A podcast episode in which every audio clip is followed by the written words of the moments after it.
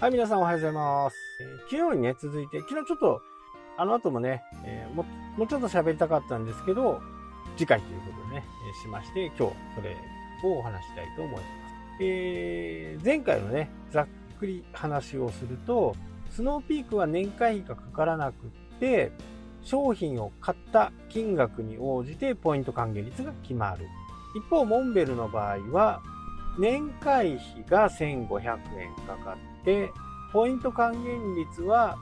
会員年数に応じてポイント還元率が変わるという形です。で、そのポイントで年会費せんごひゃくえんを払うこともできるんですね。なので、パッと買い物して ごパーセント の還元をその日から受けることができるんで、まあ、せんごひゃくえんその時払うんですけど、でもちょいちょい買い出したらね、せんごひゃくえんぶんぐらいのポイント還元率がすぐなるんで、次年度分をね、そのポイントで払っちゃうと ろくパーセント になる。まあ、なかなかこう、うまくやるとね、いいのかなっていう。で、結果的にね、このマイレージ、ジャル、エーエヌエー やってるようなね、ジャル、エーエヌエー がやってるようなマイレージシステムっていうのは、やっぱりこれ、すごくね、よくできた点で、使った人、よく使ってくれる人に対してサービスを行う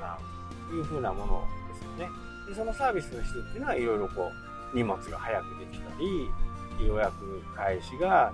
一般の応募の人よりも早く応募ができたりとか、まあ、会員を担ってもらうとメリットが非常に大きく出てくる。このモンベルとスノーピークの部分に関してはね、あんまりこう会員の種別によって、えー、大きな違いがないかなとは思いますけど、スノーピークはね、ひゃくまんえん以上使うと、えー、ブラックカードがね、送られていくんですけど、そのひゃくまんえん以上を使っている人たちだけのキャンプがあるんですね。普通はスノーピークウェイって言って、まあ、お客さんと、今年ね、十勝ポロシリっていうところのキャンプ場でね、スノーピークウェイがあったんですけど、これはね、応募なんですね。応募で、ここも外れてしまっていけなかったんですけど、お客さんとスタッフが一緒にね、キャンプ場で過ごすと。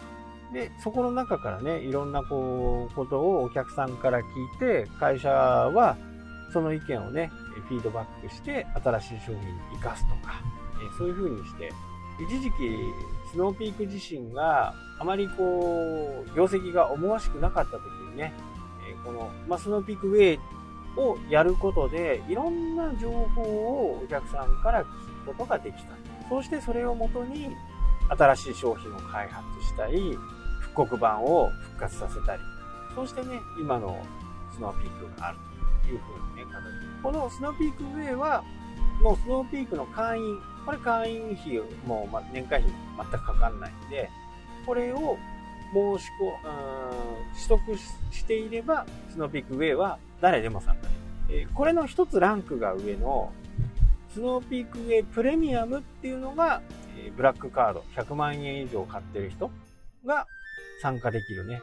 キャンプ。こっちはちょっとね、やっぱりこう、参加費とかもちょっとお高めで、お高めなやつね。それで、ちょっとその、ひゃくまんえん以上を使った人たちだけが集まるようなものなんでね、スノーピークの商品の定価でひゃくまんえん以上っていう風なね、えー、人たちを集めるものなんで、まあ、ちょっとレベルが高いかなっていう感じでね、えー、今年はまだね、申し込んでないですけど、今からね、えー、申し込むかなっていうふうに思います。まあ、寒い時期ではあるんですけど、本当にキャンプの好きな人ってね、あんまり夏はいかん、夏はね、結構オフが多いんですよね。テントって暑いじゃないですか、夏は。で、虫も多いし、そういう人たちは、あのー、あんまり夏はね、真夏はあんまり行かないんですね。ちょっと時期が外れた秋、春、冬。まあ、この辺がね、本当に多く時期と。まあ、そんな時期にね、スノーピークウェイはね、一回当たってるんです。当たって、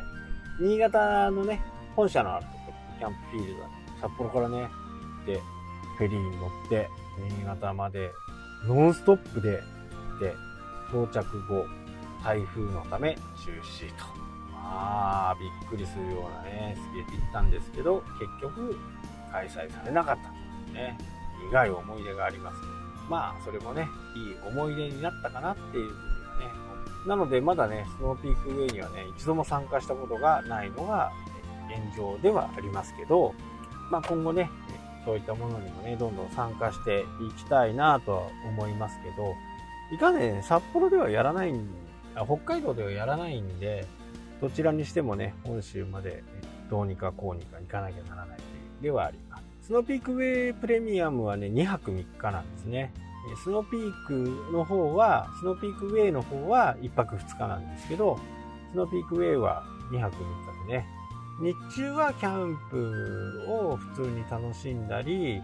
アトラクションを用意してくれてたりとか結構するんですけど、まあ別にねそれに参加しなくてもキャンプを普通に楽しんで、えー、夜はねスタッフとこう焚き火を囲みながら話をする、そういったことができる形になるので、ここはね、えー、ちょっとこうモンベルとはちょっと違うのかなっていうふうに思います。まあ、各種メーカー企業によってねポイントの還元方式だとかやり方だとか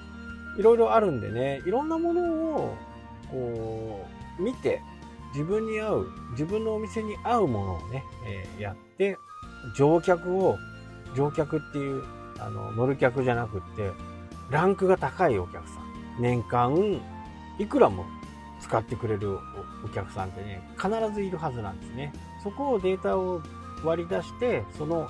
じゅうめいだったらじゅうめい、ひゃくめいだったらひゃくめいのお客さんをね熱く迎えてあげる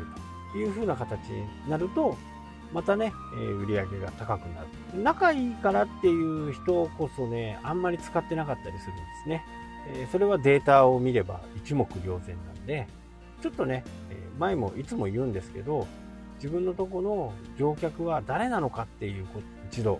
調べてほしいな。そしてポイント制度を導入してポイントが高くなってね乗客になるとこういう風な、えー、特典がありますよっていうようなことを作ってみてはどうかなと思います。はい、というわけでね今日はこの辺で終わりたいと思います。それではまた。したっけ。